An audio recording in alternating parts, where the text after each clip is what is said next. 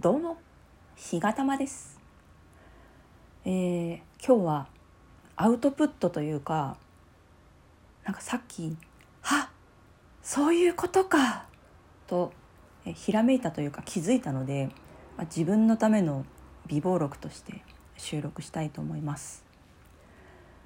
まあいろいろその日々嫌なこととか嫌なことってちょっとねダイレクトすぎますけどなんだろうこう自分が直接されたことにせよ、まあ、誰かが何かね誰かから何か言われたりとかされたりとかっていう場面でなんかちょっとこう嫌だなっていうそういうこうマイナスの感情を抱くことってあると思うんですが今まではねなんか今までの私は、まあ、そういう場面に出くわした時になんかすごくこういうことをされたり言われたりすると嫌だから自分は誰かに同じようなことをしないようにしようっていう捉え方でずっと来てたんです。だから、まあ、そのその状況を、まあ、一回受け止めて自分の中で嫌だなっていう気持ちをこう味わい尽くしてそれをこう溜めといてで、まあ、自分が同じような場面に出くわした時にそうならないように抑制するための材料みたいな感じだったのかなと思うんですけどね。それをやっていきすぎるとしんどいなっていうことに気づいて結局その自分はその状況を一回しっかり受け止めてしまうので溜めていっちゃうわけですよね。そのなんていうんですか？経験値としてっていうこともあるかもしれないけどそのマイナスの感情が吐き出せてないなって思ったわけです。でじゃあどうするかっていうとなんか嫌だなっていう場面に出くわしたら受け流すっていう 受け流すというか受け止めずにあの自分のなんていうんですかねこう真向かいから風がやってきて風がこう自分の左右をこうさーっと通り抜けていくような感じで、まあ、そういう嫌な嫌な場面は向こうからやってくるんだけどで自分にそれがバーンってぶち当たるんだけど自分はそれを両手で「よし来い!」って 受け止めるんじゃなくて、まあ、そこをこうね両手を後ろにこう羽のように広げてさーっと抜けていくみたいなそんな感じがいいかなそういう練習をしてみようかなってね思いましたね。昔これはねどのぐらい前かな。結構昔ですけど本当になんかこう人から言われたことを流せなくてもう全部真剣に考えて1週間ぐらいもうずっとそれで悶々とするようなことがね続いたというか、まあ、そういう性格だったんですよ。本当にちっちゃなことをこう気に病んで気に病んでっていう感じだったんですけどやっぱ辛いわけですよねそういうのって。そしたらあの年上の女性の先輩が「日がたまさんそういうなんかこう誰かから何か嫌なこと言われた時は気を失えばいいんだよ」って教えてくれてあの本当にこう後ろから頭を叩かれてはっって気を失って倒れるそういう感じでいくといいよってね教えてくれたんです。で時々本当に辛いなっていう時はその言葉を思い出してあの気をね気を失うっていう そういうそういう感覚を自分の中に取り入れてみたりしてたんですけど自分が本心からそう思ってないからいまいちこうしっくりきてなかったんですよ。でもだかさっきだそういうこうそういう感情がなんかね自分の中にこうファーって浮かんできたのであこういうことかってやっと思えてだからまあ今日から、ね、今日からもこれからもずっとずっといろんなことがあると思うんですけど、まあ、考えなきゃいけないことはちゃんと考えなきゃいけないけどおそらく相手はそこまで深い意味を持って言っ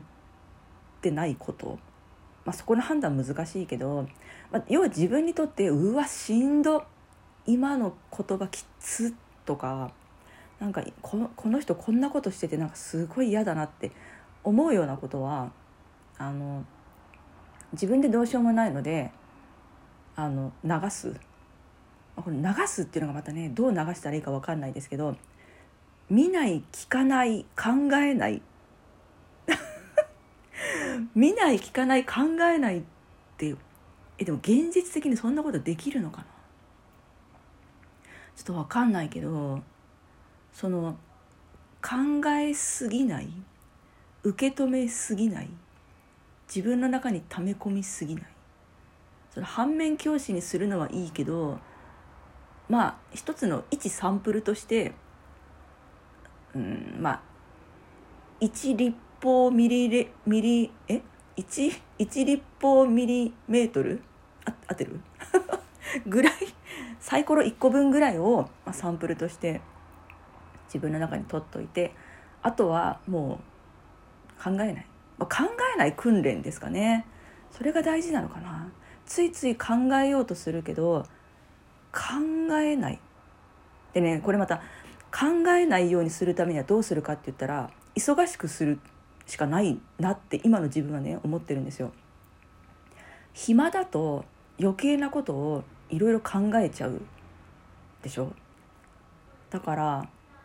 もう考える隙がないぐらいにあのなんかする。結局頭を休める暇とかないんですけどまあ難しいですね。難しいけどまあ結論 結論、えー、なんか嫌なことを見たり聞いたりした時は、えー、なるべくそれを受け流す。あ難しい。難しい。だ今まではなんかそういう状況があった時にこうボールあのお料理作る時のボールで受け止めていてそれがこうわーって溢れ出して自分でもどうしようもなくなっていたのだとすればそのボールを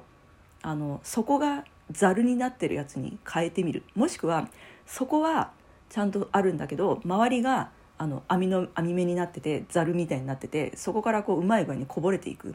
で満帆にならない。でそこの部分に、まあ、大事な要素だけが残る。みたいな。感じのイメージでいけたらいいですね。そういう状況になったら今自分が思い描いたそのざるを頭に思い描いたらいいかもしれないですね。あのそこはそうだなまあ10センチぐらいの直径10センチぐらいのプレートになっててでその周りはあのざる網網網になってて全部そこからこぼれていく。であの大事な大事なエッセンスだけがその直径1 0センチのプレートのところにうっすらうっすら残ってで、まあ、乾燥していくと水分蒸発していってそのエッセンスだけが粉みたいにこうポロポロって残るんだけどいらないものは風が吹くとふわーっと消えていって本当に大事な粒だけが残る。みたいな。で自分でその残った粒をより分けてあこれはいる。これはいらない。っていうふうに、まあ、自分でね選んでいくっていう感じですかね。本当なんかこれすいません自分のために喋ってるんであの聞かれてる方は何のこっちゃっていうね感じだと思うんですけどもしもしもここまで聞いてくださっている方がおられたとしたら伝わったかなまあ私がね聞いてくださってる方に何かを伝えたいと思って喋っている収録ではないのでちょっといかんせん非常に申し訳ないなっていう気持ちではありますけど万が一同じようなことをね今までに経験された方がおられましたら、まあ、この今私が発案した、えー、そこが直径1 0センチのプレートになっていて 周りが網目になっているざる式のボール、えー、これを頭の中に思い描いて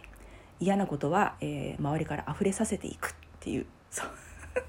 そうそういう感じでね一緒にあの頑張りましょう。すいませんなんかまとまりつかない。まあ本当にさっきねコーヒー飲みながら頭の中に出てきたイメージなんで、まあ、それを、ね、アウトプットさせていただきました。すいません。まあ本当年末え今日何日ですか？12月の20日。今年もあと11日ですね、まあ、まだまだいろいろやることてんこ盛りだと思います、えー、私もそうなので、えー、くれぐれも体調管理に気をつけてねあの 風邪を絶対にもう本当風邪ひいたら全て終わるぐらいの気持ちで、えー、風邪にだけは気をつけてちょっとでも寒いなって思ったらあったかくして、ね、温かいものを飲んだり食べたりして、えー、一緒に乗り切っていきましょうでは、えー、ここまで聞いていただいてありがとうございました。日がたまでした